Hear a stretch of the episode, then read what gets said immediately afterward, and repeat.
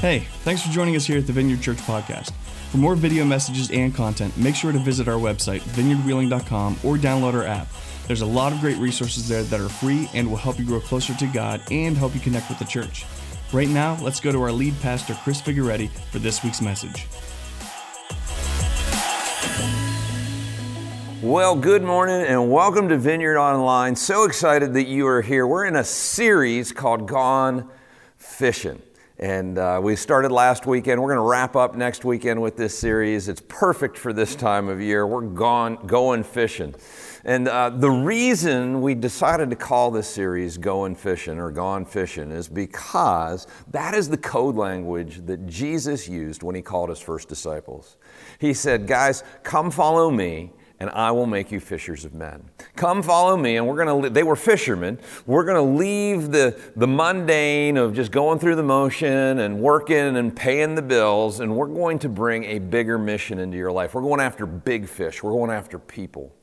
And uh, we're going to bring them the greatest message the world has ever heard.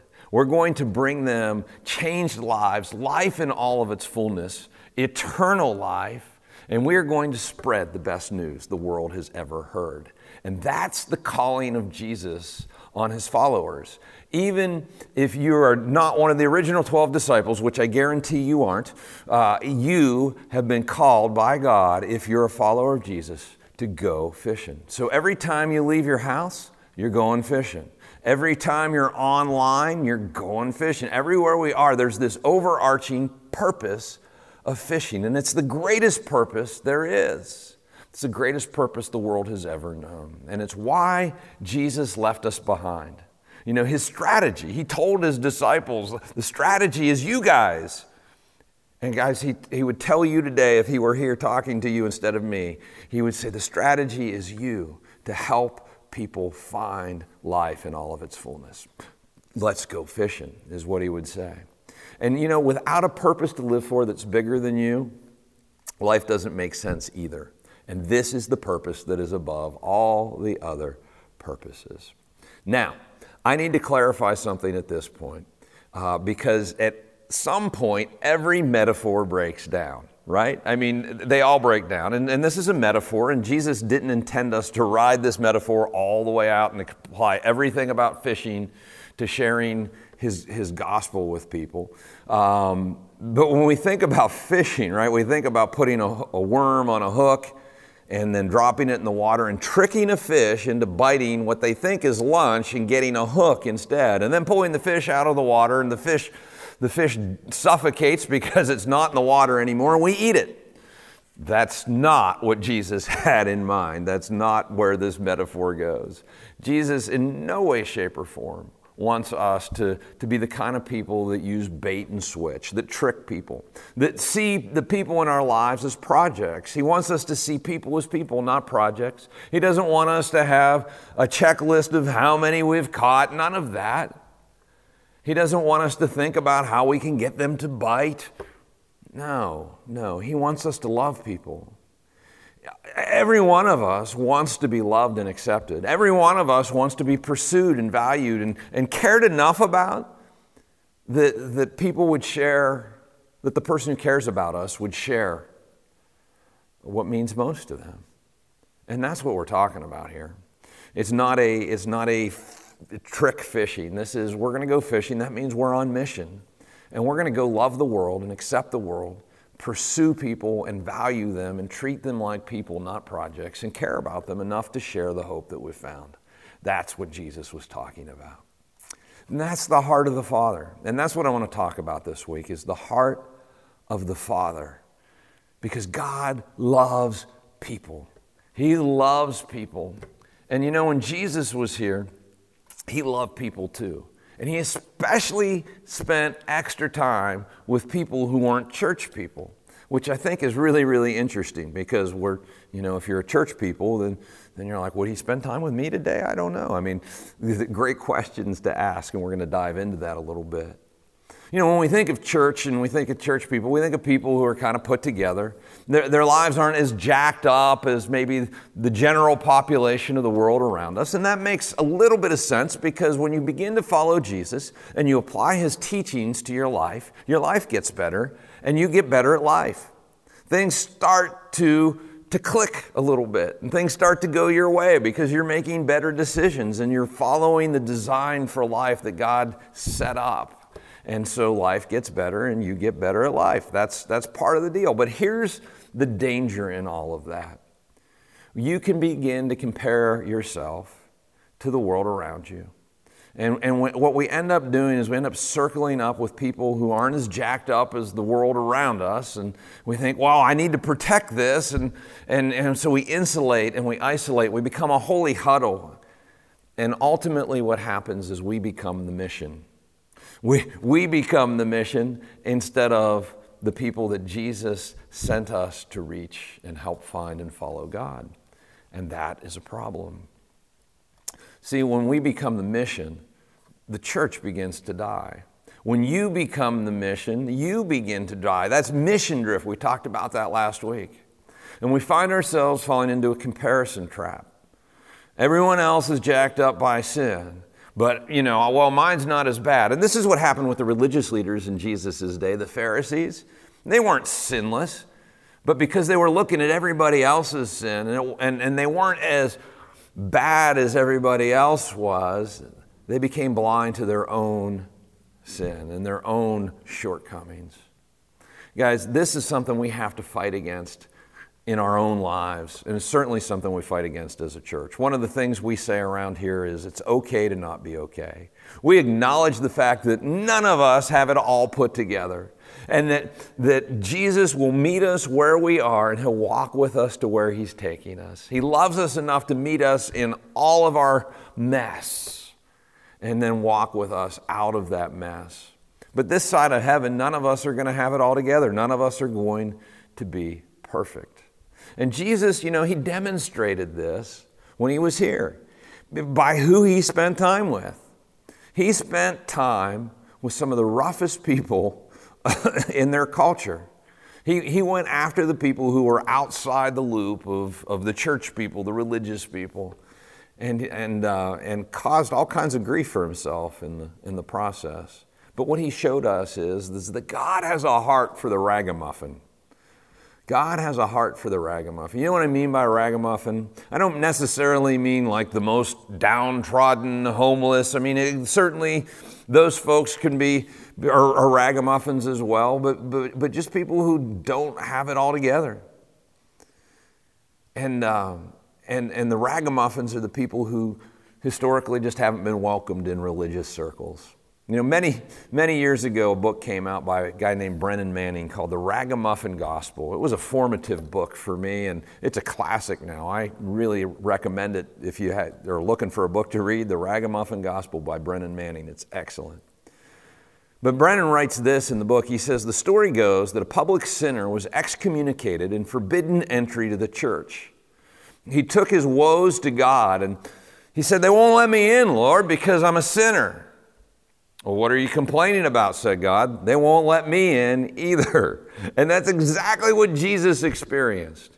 The religious leaders in the religious circles would not accept Jesus because he hung out with people who were not in those circles. And yet, that's who he came to pursue.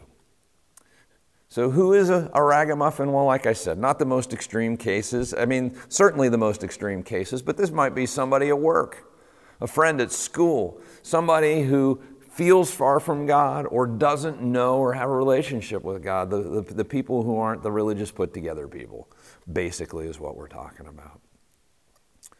You know, uh, Jesus, like I said, hung out with ragamuffins. In Matthew, uh, the book of Matthew, last week we saw Jesus call uh, Simon Peter and Andrew, who were fishermen. They were ragamuffins. They were not put together, they were not the most uh, religiously educated people. Uh, they probably, I mean, they were fishermen. They probably had a, some colorful language in their, in their world, and they were just rough around the edges, and Jesus called them to follow him. Then in Matthew chapter 9, which is where we're going to be today, we find Jesus walking through the street, streets of Capernaum. Now, he moved to Capernaum, and this was his home base, and he had been teaching there, and people had been listening to what he had to say, and he started gathering a following there.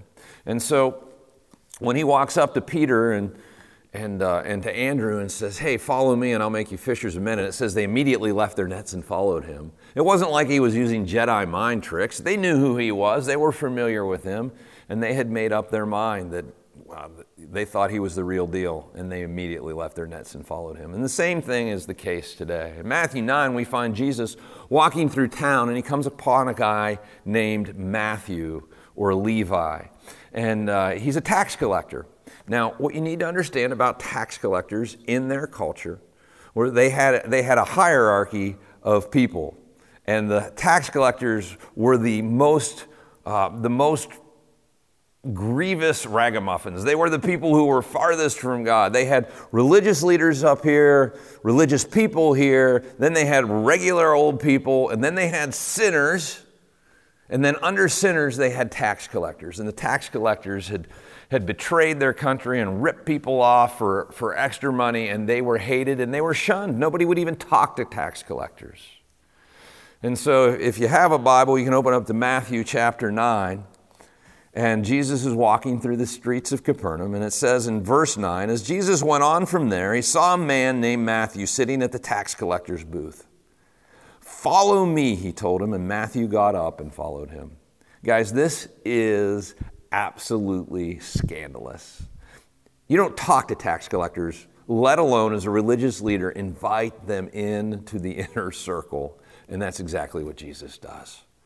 It says, while Jesus was having dinner at Matthew's house, many tax collectors and sinners came and ate with them and his disciples. When the Pharisees saw this, they asked his disciples, Why does your teacher eat with tax collectors and sinners? On hearing this, Jesus said, It's not the healthy who need a doctor, but the sick. But go and learn what this means. I desire mercy, not sacrifice, for I have not come to call the righteous, but sinners. I have not come to call the righteous but sinners. Matthew gathers his tax collector and sinners, sinner friends, all the ragamuffins, and they have dinner with Jesus. This come and see evangelism, right? Come and see fishing. Look at, look at what, get, spend some time with Jesus and get to know him. And, and you know what? You're going to end up falling in love with Jesus. And so Matthew does this, and Jesus is there, and the religious leaders are looking on and going, You, you shouldn't even be talking to these people, let alone eating with them. And so they ask, why is, why is he doing that? And Jesus answers back, Look, it's the sick who need a doctor, not the well. I have come. I have come for them. And Jesus, over and over and over again, makes this point. It's not about the holy huddle. It's not about the people who have it all together. It's about the ragamuffins, the people who are far from God. And his plan was to put together an army of ragamuffins, army, an army of ragamuffin fishermen. and, the, and here's the problem, folks. If you've been following Jesus for any length of time, you begin to believe your own press. You begin to believe you got it together. You begin to prepare. And, you, and, and, and, over time, what I've seen happen so much is we forget that, in fact, we are ragamuffins this side of heaven we're always going to be a ragamuffin. And the moment you forget you're a ragamuffin is the moment you become dangerous. You become dangerous to yourself, you become dangerous for the people around you who are far from God. And, and uh, just remember, you are a sinner in need of God's grace and His mercy. Don't ever forget that. You know, many years ago now, I went to a vineyard conference, and uh, one of the speakers at the conference was Todd Hunter. Todd was the guy who planted our church here in Wheeling, West Virginia in 1979. And, he sp- and as he spoke, he said something that absolutely rocked my world. It, it was something I knew that was true in my heart. I just didn't, hadn't heard it put this way before. And this is what he said He said, The church is the only organization on earth that exists primarily for those who aren't here yet. Let me say that again. The church is the only organization on earth that exists primarily for those who aren't here yet. We so often, because of the dynamics I've already explained, tend to, be, to begin to believe that church is about us. And yet, Jesus pursued, spent time with, loved, called into ministry the messy people, the ragamuffins. Again, it's why we, we say it's okay to not be okay. It's why we extend grace for people no matter where you've been or what you've done, no matter how many mistakes you've made in this life. There is a place at the table for you here in God's family, here at the Vineyard Church for sure. This is a place for people in process. It's okay to not be okay. It's so important. And it's so important that we remember who Jesus spent most of his time with. Now, there's another tax collector that Jesus spent some time with, a guy named Zacchaeus.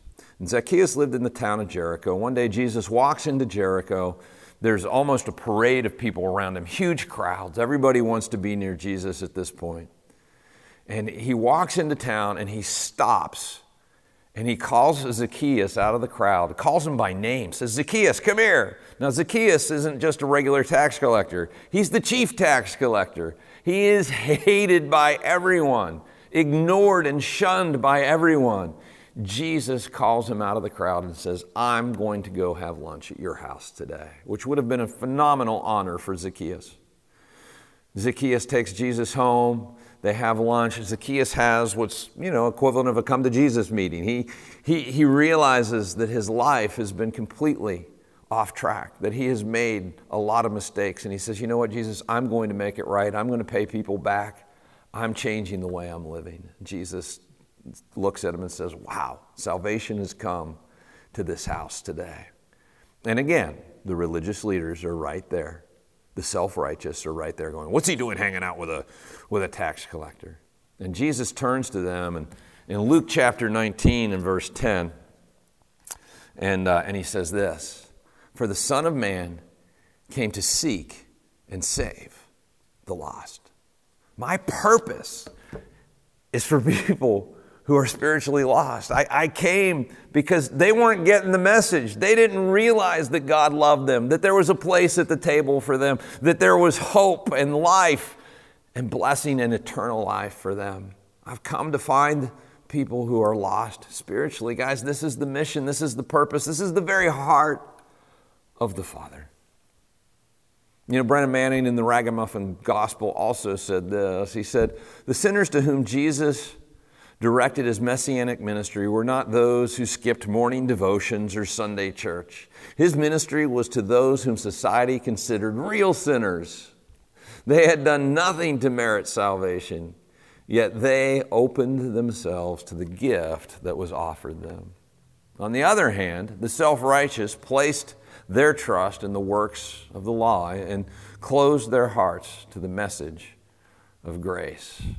Boy, that can happen so subtly. So subtly. In Luke chapter 15, Jesus tells uh, the story of, of uh, the lost coin and the lost sheep and how the, the shepherd would leave the 99 to go after the one who was far off.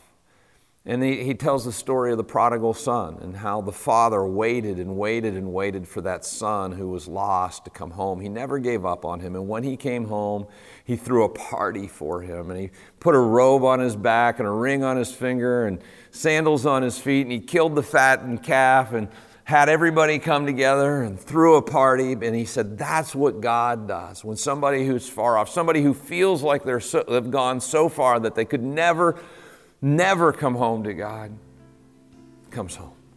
God's longing and waiting for people to come over. He has amazing grace and reckless love for us. For I spoke a word, you singing over me. You have been so, so good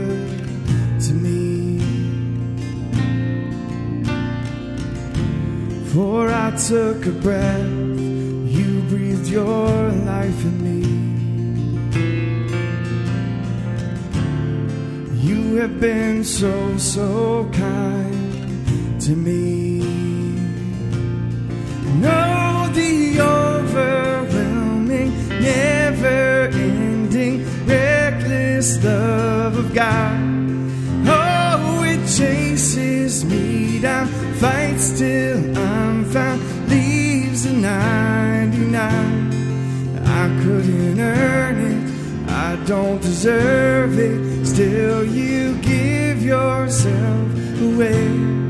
Oh, with the overwhelming, never ending, reckless love of God. Yeah.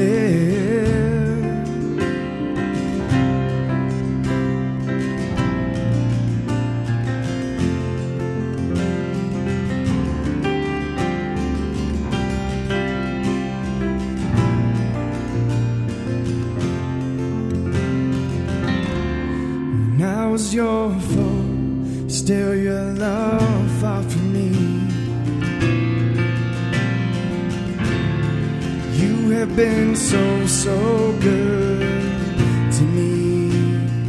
Yes, you have. When I felt no worth, you paid it all for me. You have been so, so kind to me.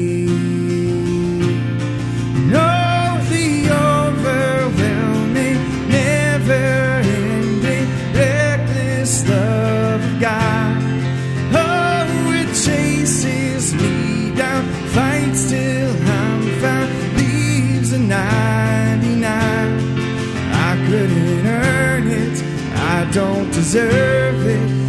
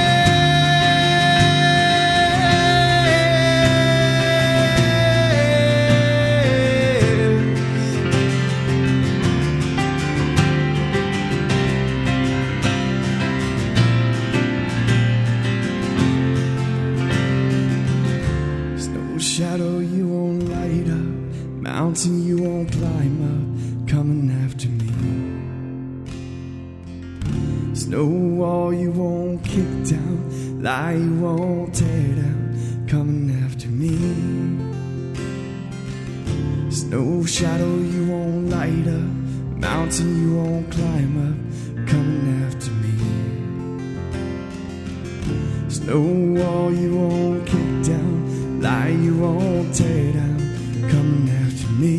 Yes. There's no shadow you won't light up, mountain you won't climb up, coming after me.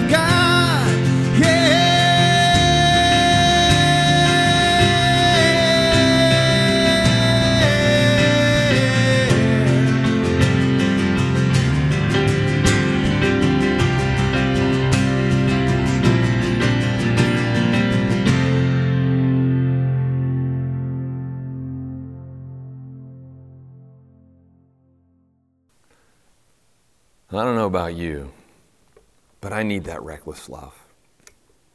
I, I, we all do. But you know, I have a sense that there are some of us watching this today, and, and you can just totally relate to Zacchaeus. You can relate to the, to the, the younger brother and the prodigal son who, who went away and blew, blew it, and you feel like your life is a mess. and you're asking the question I mean, did Jesus really come for me? I mean, could he really love me? Could he really, really give me a relationship with God and fill the empty place in my heart and turn my life around? And the answer is absolutely yes. It's why he came. He came for you. If you were the only person on earth, his reckless love would have driven him here to rescue you. And, and, and all he asks is that you turn around and come home. That you, you, you come to God and you say, I believe. You know, Jesus said, if, if you know, I've come, I've loved the world, I've come to save the world, so that if you just believe in me, if you place your faith in me, you won't perish, but you'll have everlasting life. And He invites you to that everlasting life right now, today. And it's really just a matter of coming to Him and saying, I believe. I place my faith in you. If you've never done that before, I want to invite you to do that right now. Just close your eyes where you are and say something along these lines. Say, say God, I believe you sent Jesus and He is your Son. I believe He died in my place to pay the penalty for my wrongdoings, and I need that forgiveness now. God, come into my life. Teach me how to follow you. Change my life from this day forward. In your name. Amen. Amen. Well, hey, if you just prayed with me, congratulations. This is the best day of your life and the best decision you could have ever made. I am so excited for you. And you've got quite a journey ahead. And I want to be able to help you with that. And so, if you would let me know that you prayed with me just then, you can type or text the word follow to 304 242 0463. Um, and and let me know. Just text the word follow to 304 242 0463, and we will get back to you with some resources that will help you get started in that relationship with Jesus. Now, here's what I know at this point in time there are some long-time Christians who are, are, are watching this today and going, Yeah, but what about me? What about me? And I can relate because I am a longtime Christian. I grew up in church. I mean, from the time I was born, I was on the front pew at church. And at the end of the day, we, we really do want things to be all about us. There's this human nature. Um, and if God is obsessed with people who are far from Him and we're supposed to join Him on that mission, what about us?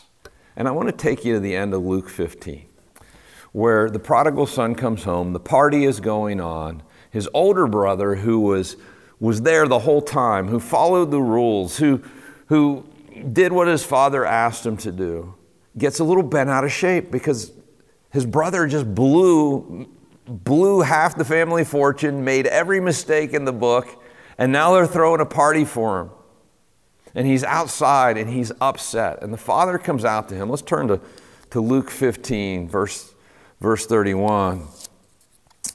And it says this the father says this to his, his older son My son, the father said, You're always with me, and everything I have is yours. But we had to celebrate and be glad because this brother of yours was dead and is alive again. He was lost, and now he's found. I love this. He very gently reprimands the older brother or the longtime believer. Don't make this about you. Your brother was gone. We thought he was dead. We thought he was going, to, we were never going to see him again, and he's come home. We have to celebrate. And you, you are always with me. I mean, we're always together. We enjoy fellowship and celebrations and, and everything I have is yours. And that's what God says to us longtime Christians. God, you, eh, I'm with you and you're with me all the time. You get to enjoy worship and fellowship and relationship with God. And we get to learn and grow, and life gets better, and we get better at life, and we live a life that is blessed because we know God. And those are all the benefits. That's, that's, that's worth it all right there. But don't confuse the benefits with the mission. Never confuse the mission with the benefits.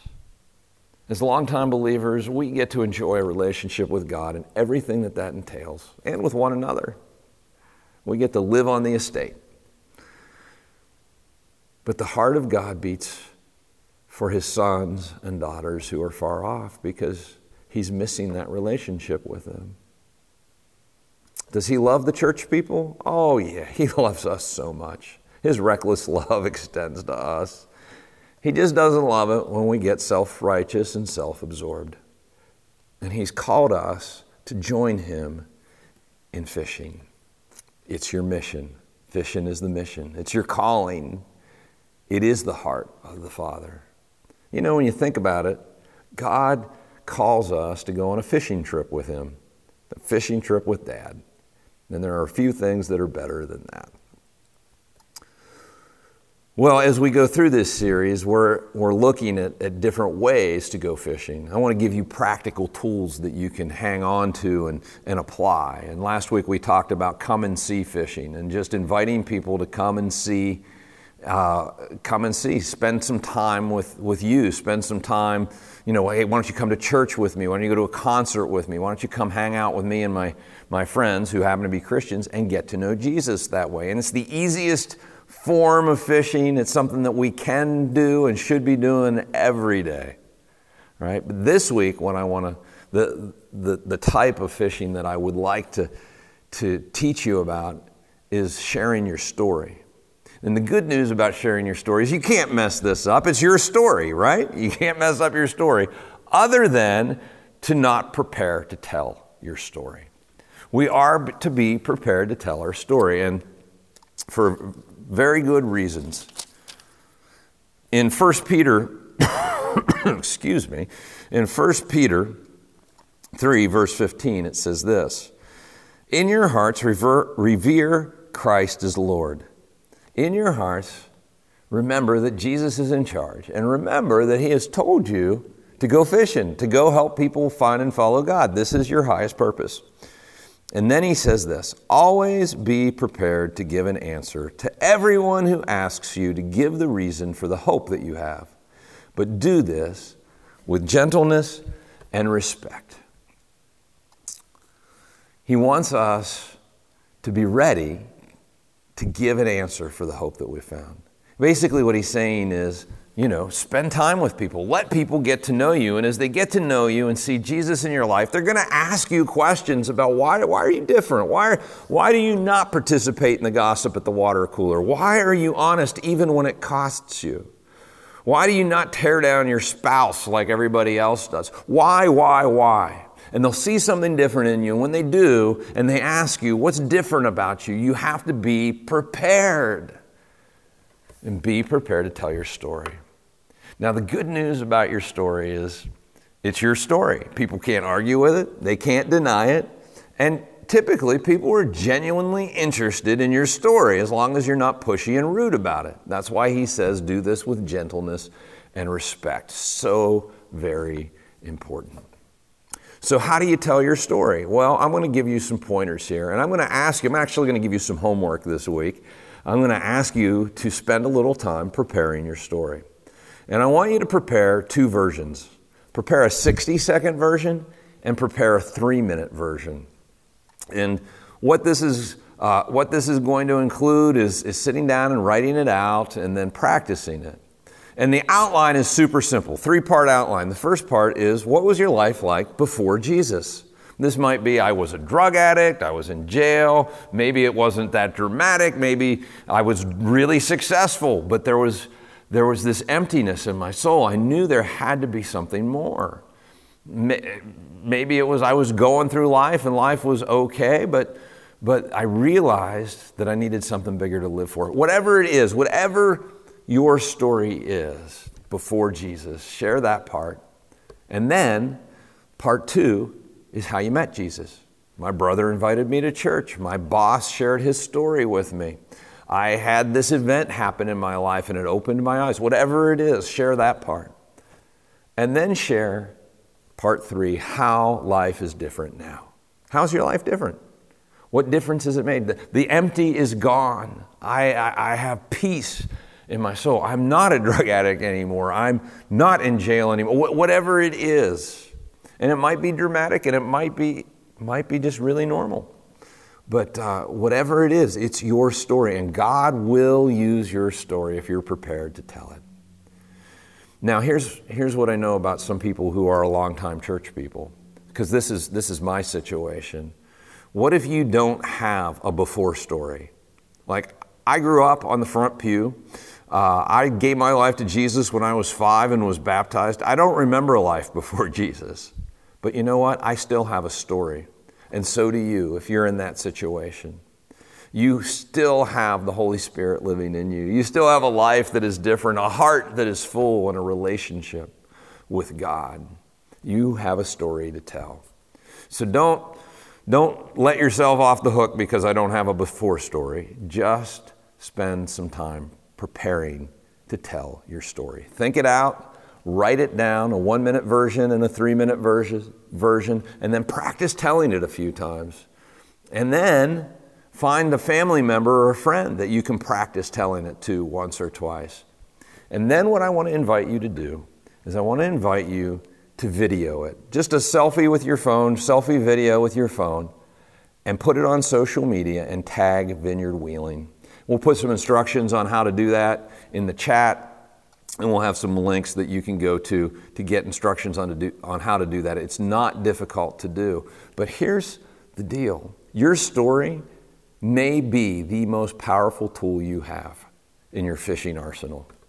And, uh, and if every one of us were to share our story, just a one minute version of our story, and put it on social media with all the people in our church, we are connected via social media to every person in the Ohio Valley. Can you imagine how many people we will reach with our stories? And guys, I've watched stories open people's hearts to Jesus time after time after time. Let's reach our whole community in the next week as we practice our stories and then share them and put them online. Next week, we're going to wrap up with Gone Fishing. It's going to be a great message, and you want to be here for that. God, thank you so much that you've created us to live for a purpose that's bigger than us. Thank you that you came after us to rescue us, to save us, to give us life in all of its fullness. And Lord, it wasn't just for the people who were put together, but it was for the ragamuffins. God, thanks for, for loving us right where we are. And Lord, thanks for walking with us as we walk with you. In Jesus' name, amen. Thanks again for joining us here at the Vineyard. It's our greatest desire to see you find and follow God, and we hope that this podcast has helped you do just that. For more video messages and content, make sure to visit our website, vineyardwheeling.com, or download our app. Again, thanks for joining us this week. We'll see you next time.